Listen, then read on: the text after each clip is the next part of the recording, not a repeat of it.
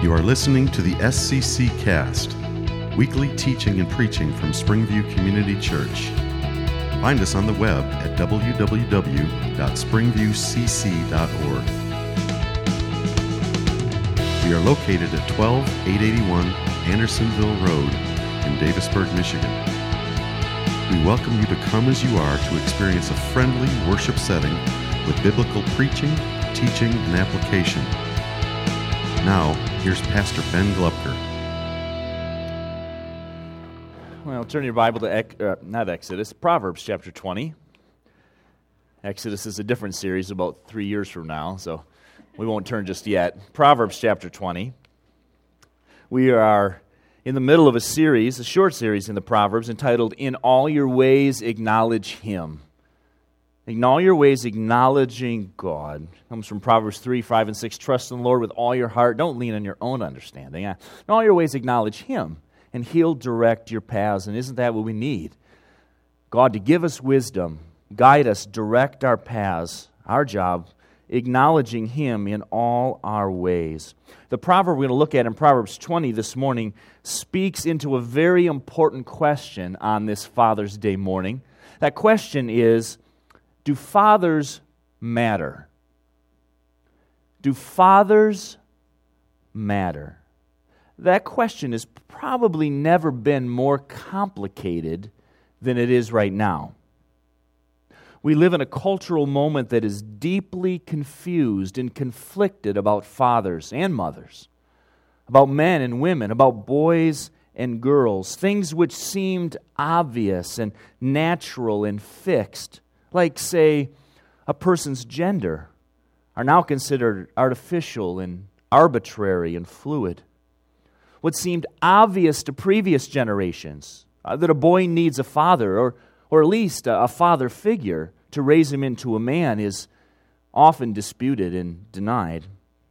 Today, there are a growing number of families with two mothers and no father at all. And the tragic reality of many many broken families, increases the strain on fatherhood even further. The question about fathers has probably never been more complicated than it is now.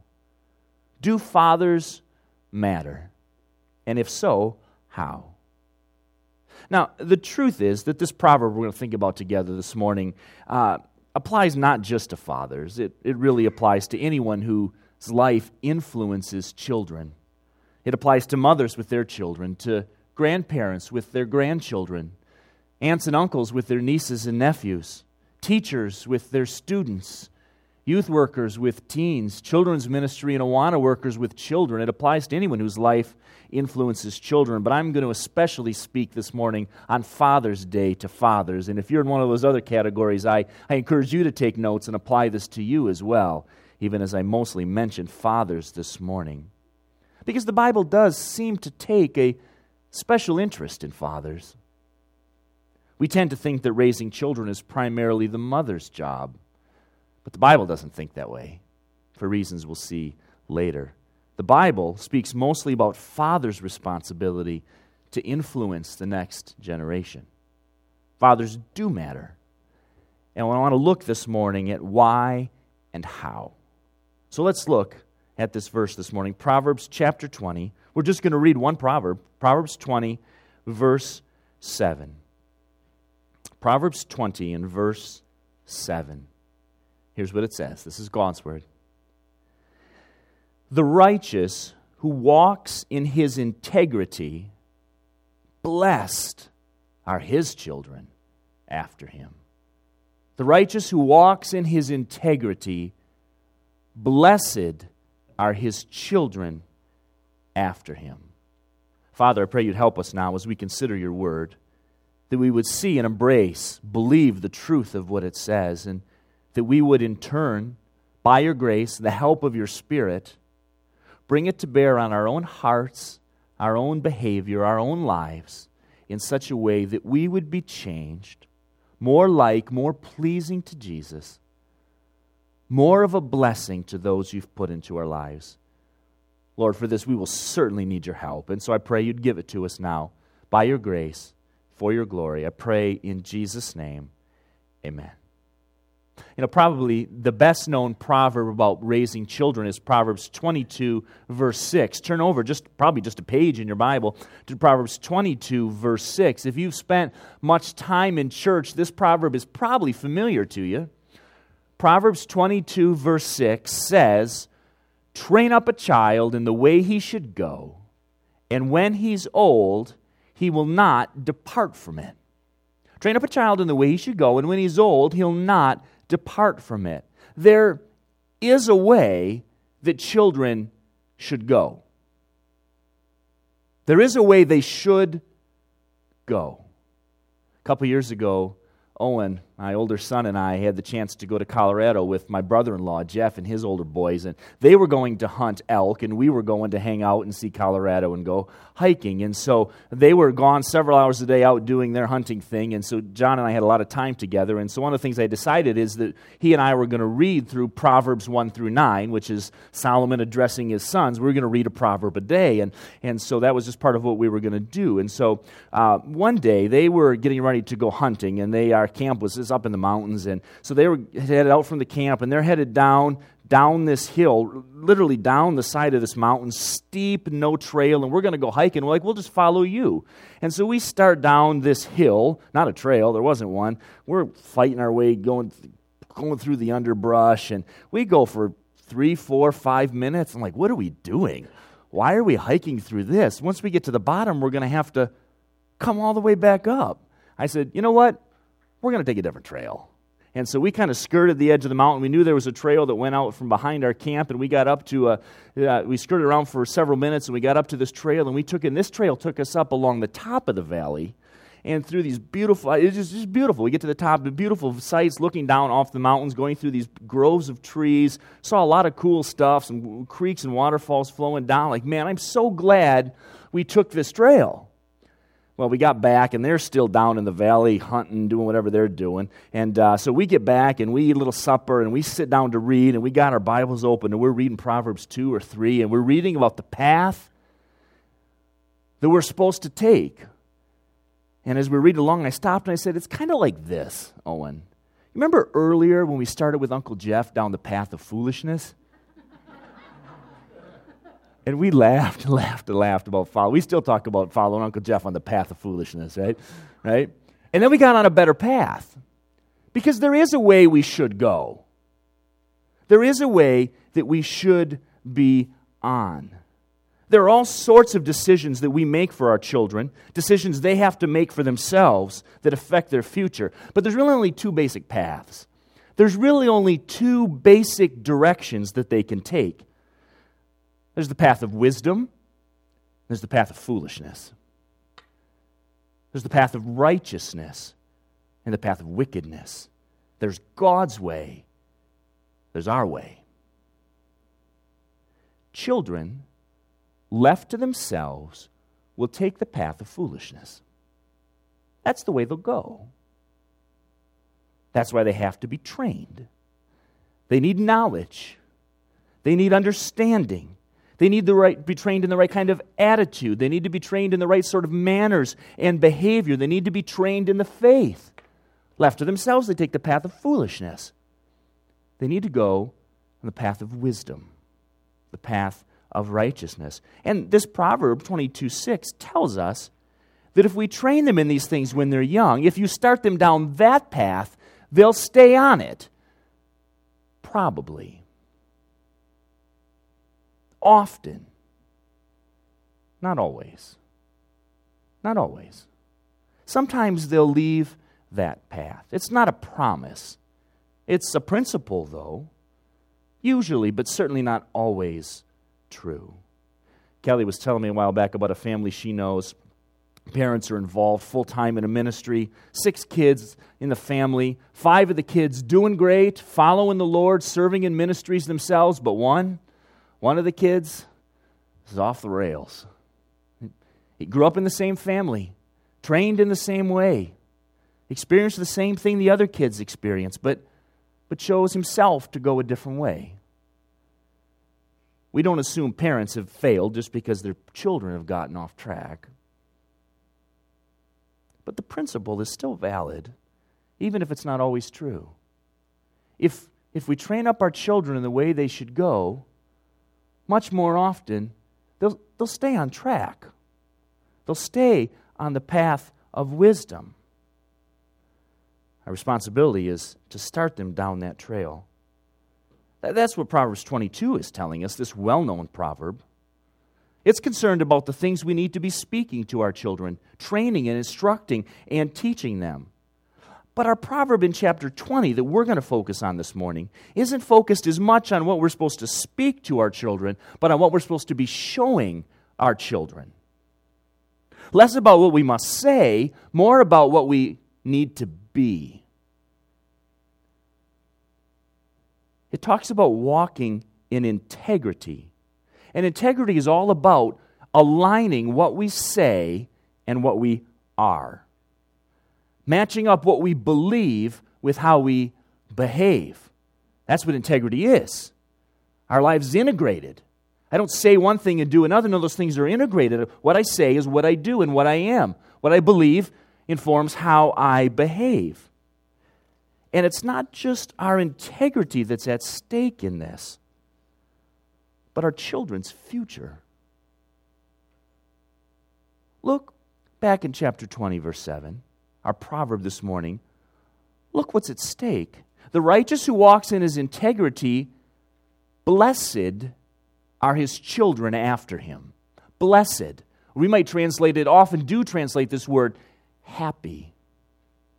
Blessed, happy are the children of the father and mother and grandparent and so on. Happy are the children of that person who is righteous and walks in integrity. It's the same word that we saw a couple weeks ago the Queen of Sheba use when she visited Solomon and saw his wisdom and saw the life that his servants and his family and his people enjoyed because of him. And she said, Happy are your men. Same word. Happy are your servants. Happy are people. How, how blessed, she's saying, how blessed and happy a thing it must be to be part of your household, Solomon. To be counted among your people, Solomon. What a blessed, happy thing it must be.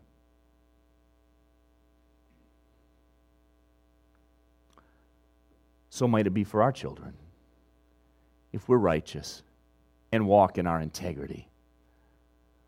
Listen, if you're parenting or you're grandparenting or, or you're otherwise influencing children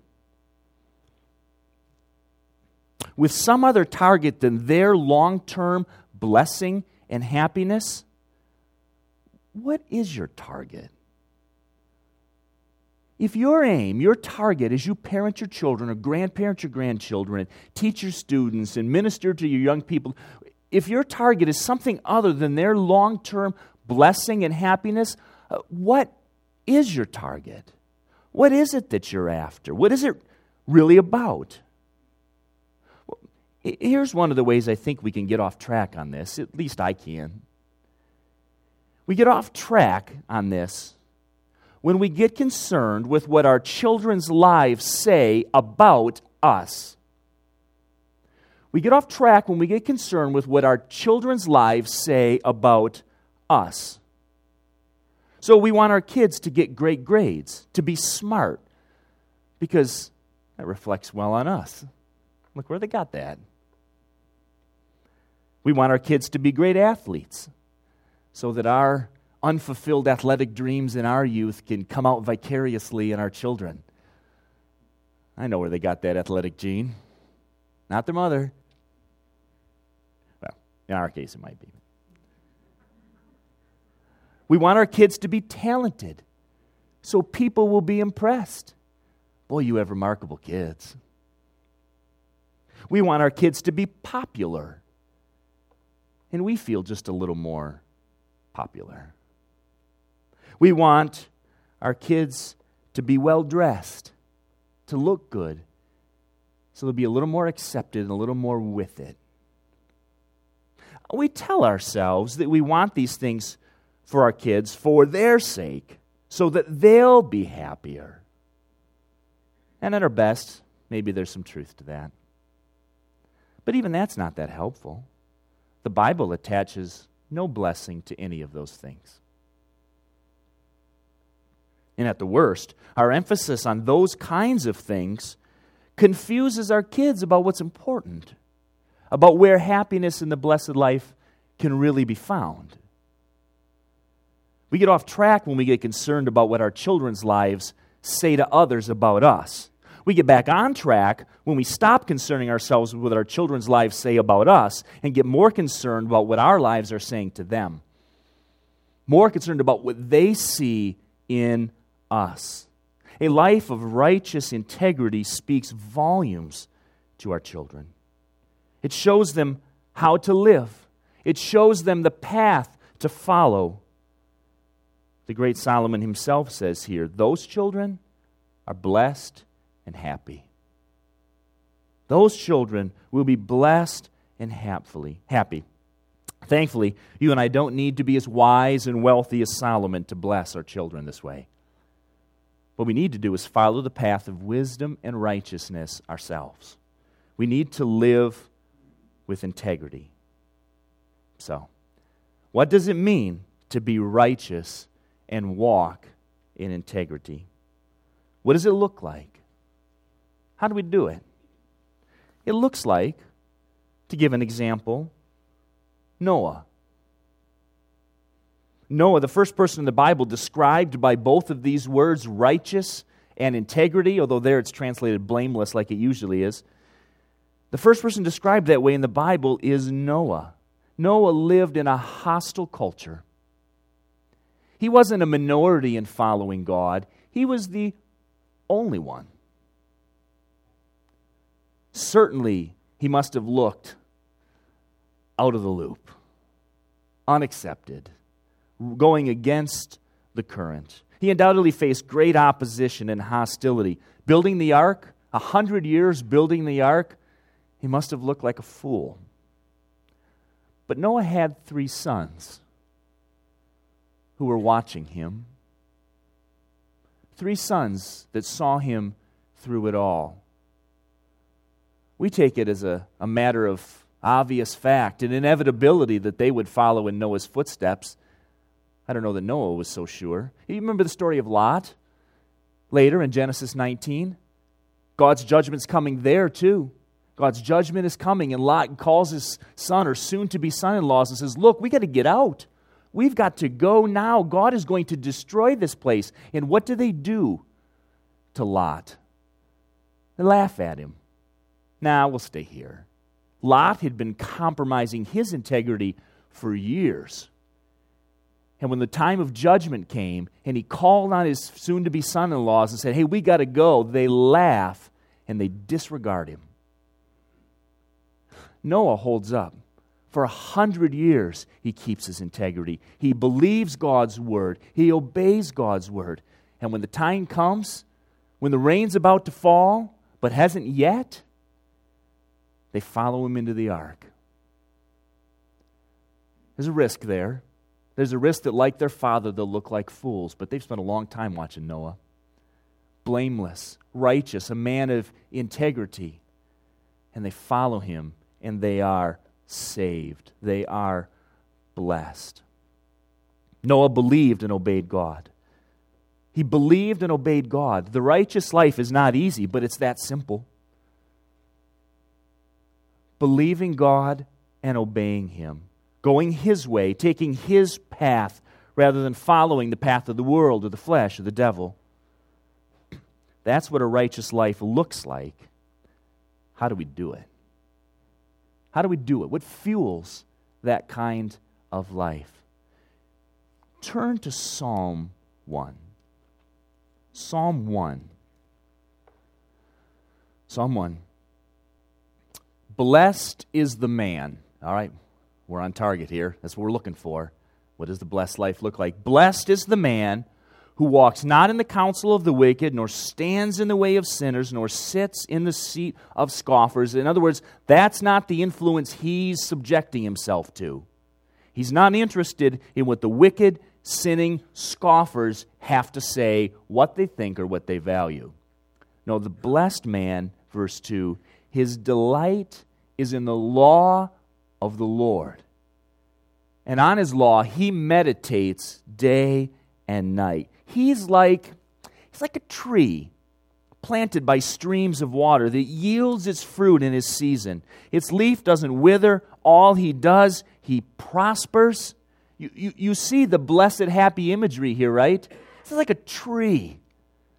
Its roots go deep. It draws on water. It blooms. It produces fruit. It's the kind of prosperous life you want for your children and the children in your life. And where does it come from? It comes from a life not controlled, not overly influenced, not led by the opinions, the values, and the peer pressure of sinning, wicked scoffers, but those who have instead delighted in God's Word. God's Word is speaking into their life. By contrast, verse 4 the wicked are not so. They're like chaff that the wind drives away. Gone. Therefore, the wicked will not stand in judgment, nor sinners in the congregation of the righteous. The Lord knows the way of the righteous. He knows it, He sees it, He's guiding it. But the way of the wicked will perish. It's just two ways, there's only two paths. And the way of the wicked will certainly perish, but the way of the righteous is informed by, influenced by, led by God's word. Fathers, that's what your children need, but that's what you need. That's what we need. A, a delight in God's word that informs how we live, how we behave, what we value, what we love, how we act, how we treat people, how we treat and lead our families and our children. That's where the righteous life comes from. We have to give ourselves earnestly and deeply to God's Word. The greatest chapter on the Bible, in the Bible, Psalm 119, starts like this Blessed are those whose way is blameless. That's that word integrity from Proverbs 20. Blessed are those whose way is blameless, who walk in the law of the Lord. If you walk in the law of the Lord, if you're walking in God's Word and His wisdom, oh, it's far more likely your children will walk in His wisdom. You'll be blessed, they'll be blessed. This kind of righteous life comes from going deep with God in His Word. This kind of wisdom, this kind of life and righteousness and integrity that we must live can only come from God. So, why are the children of a righteous man of integrity blessed? Why is it this way? Let me suggest three things. First of all, the righteous man children get to be raised by him. This is the family you want to grow up in. This is the father you want to have. When I was a kid, I used to think sometimes that it would be nice if my friend Tommy Thompson's dad was my dad. Uh, not because there's anything wrong with my dad, and not like I wanted to get rid of my dad. I just thought it would be nice if Tommy Thompson's dad was my dad. You know why? Tommy's house had an Atari, a ColecoVision, two video game systems. They had a bumper pool table, a pinball machine, a ping pong table, and a swimming pool. I thought, if I had to have a different dad than my dad, I would like Tommy's dad to be my dad. Right? I look back at it now and I think, good grief, what, what, uh, how foolish and how immature, right? George Thompson was a good guy, but I wouldn't trade my dad for him in a million years. My father is a righteous man who walks in his integrity. Not perfect, of course. There's no sinless fathers in the history of the world, but righteous nonetheless. His life is genuinely good shaped by wisdom. It's the kind of father you want to grow up with. It's the kind of family you want to be a part of. The children of that kind of man are blessed. So, one of the reasons is because children who have that kind of father grow up with him and not a different sort of father. The second reason I think that they're blessed is because those children see, they see how to live a righteous life. They see it. It's incredibly important, but it's also a great challenge. It's important because we all know, for good or ill, how influential fathers are. For better or worse, fathers are extraordinarily influential in the lives of their children. It's remarkable to me how often children grow up and, and they will, with some justification, criticize some flaw or sin or weakness in their parents. And then when those kids grow up, they'll live and act in exactly the same way. It's like what they see outweighs what they know. They grew up hating something about their father and then grew up to be just like him. Fathers are extraordinarily influential. Our children see how to live, for better or worse, from us.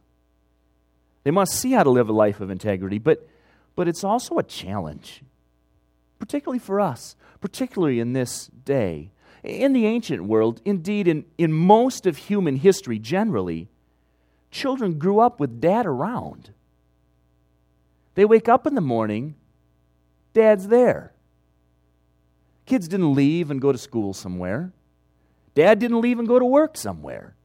We all live here. And we work here, and we learn here, and Grandma and Grandpa probably live here too. A much more communal culture. It's only in recent generation, last century and a half, that we increasingly get dad leaves and goes to work, and kids leave and go to school. Families grew up close together in proximity with each other. Uh, you remember the parable that Jesus tells in Luke 11? The parable is actually about prayer. It's not about what I'm going to point out, but it's an interesting side note. And in the cases of a man who rises in the middle of the night and he's got a guest and he goes to his neighbor and, and he knocks on the door late at night. And what does the neighbor say? He says, uh, uh, Don't bother me. The door's shut and my children are in bed with me. Families were close. Right? They sleep in the same room, they sleep in the same bed. Families were always together. Children saw dad all the time. And they could watch and see how he lived. But I don't have to tell you, that's just not how it is anymore. It's just not like that. Our families are here, there, and everywhere, all on the same day. We're running all the time. Children go away to school, they're away from their parents seven, eight hours a day.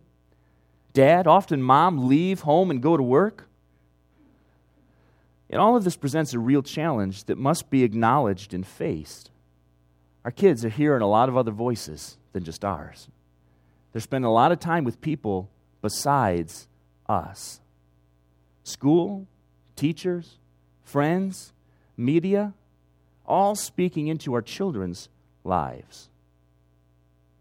Which means, I think, at least a couple things for fathers. You may need to make some changes in your life to be more with your kids. I don't think we can really change how work goes. And in most cases, we can't change much about how school goes. It's just the way things are. But, but there may be other areas of life. There may be some decisions, maybe some, maybe some hard decisions about changes we need to make in our schedule and our family's life to bring us together more so that our voice and our influence is stronger and greater than it currently is. The other thing I think that we need to do as fathers is we need to make the time that we have with our kids really count. We need to make it really count. I'd like to rail about families sitting around the table eating dinner and we're all on our phones and we're distracted and we all know that can happen and we all do that sometimes. But how, how do we make our lives, our time with our kids, more purposeful? I know it's something that we're trying to think about, trying to work on. How can we do that so that our influence becomes greater? Children are blessed with a father who's righteous and walks in his integrity. They're blessed to be raised in his home. They're blessed to see his righteous life, and boy, we have to work to, to make that happen, both to grow in our own righteousness and to spend more time with our kids. Here's the third reason that man's family may be blessed for generations. It may be blessed for generations. I won't take time to turn there, but in 1 Kings 15, there's a king named Asa. Uh, Solomon is his great grandfather. Solomon, who wrote most of the Proverbs. It has only been 20 years since Solomon died when Asa becomes king. And what it says in 1 Kings 15 11, it says of him as, as he takes the throne, it says, Asa did what was right in the eyes of the Lord, as David, his father, had done. Asa's father was a man named Abijam. He was a horrible king, wicked and evil. Abijam's father was Rehoboam, also an evil king. Uh, Rehoboam's father was Solomon, mostly good. But what we see Asa doing here is he's drawing on the influence of his great great grandfather David.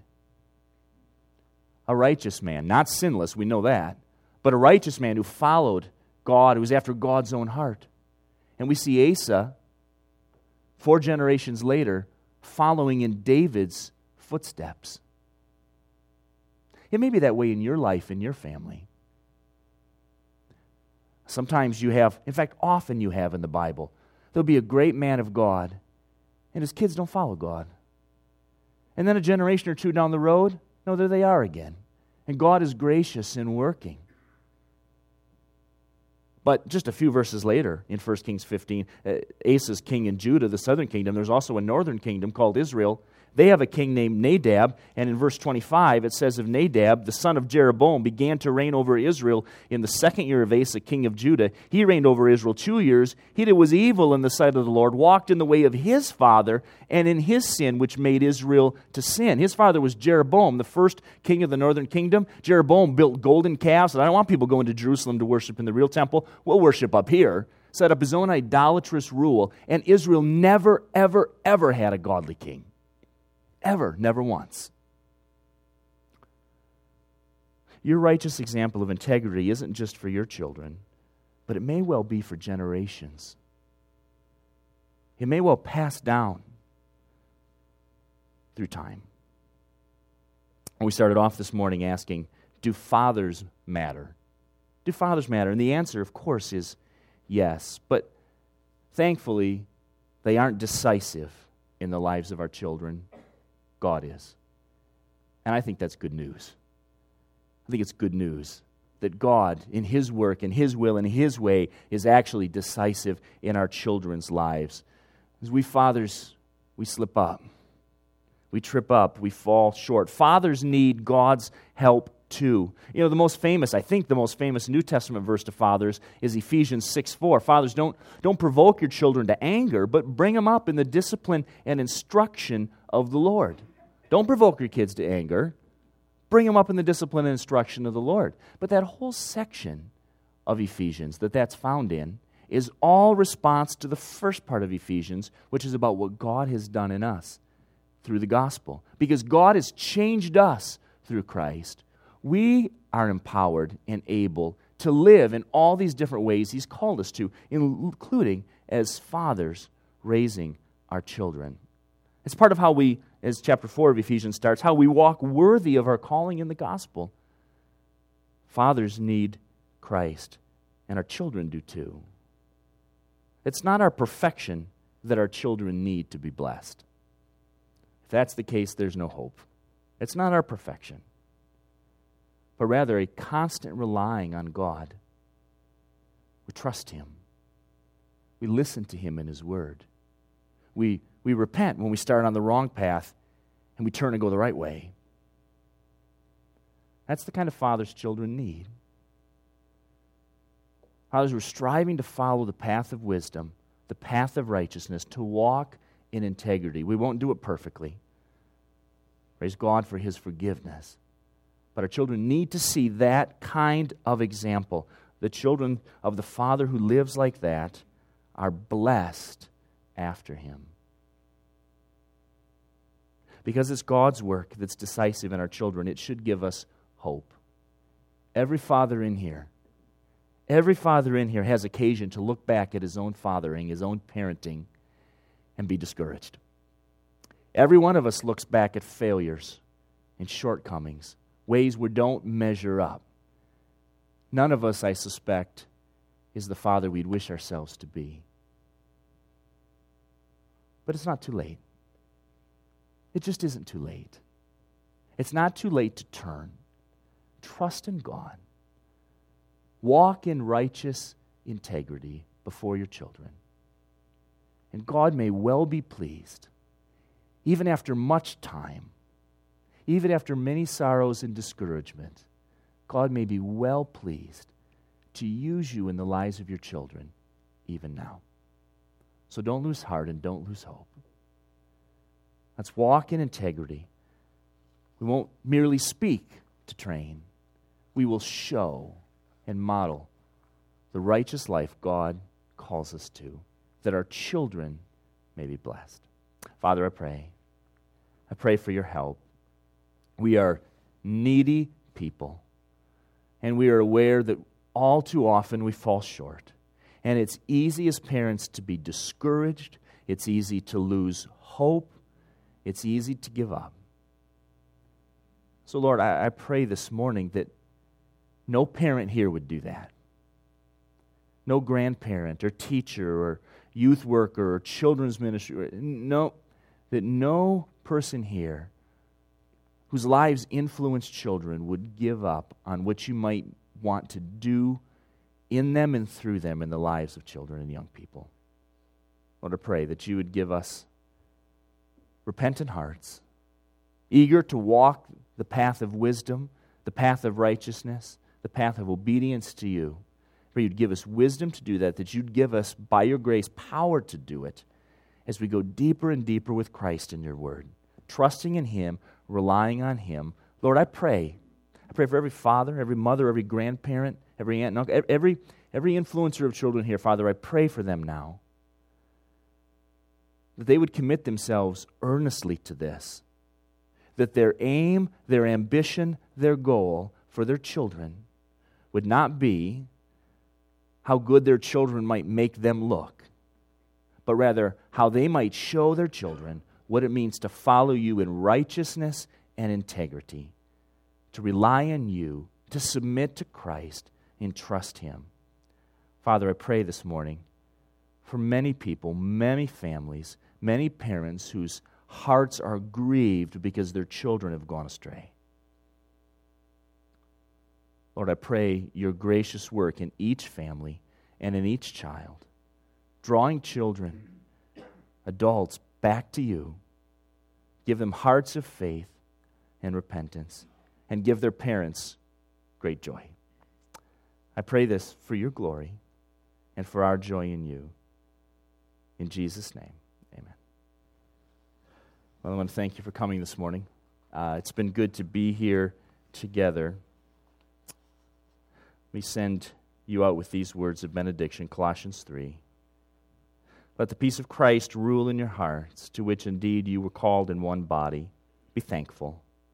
Let the word of Christ dwell in you richly, teaching and admonishing one another in all wisdom, singing psalms and hymns and spiritual songs with thankfulness in your hearts to God.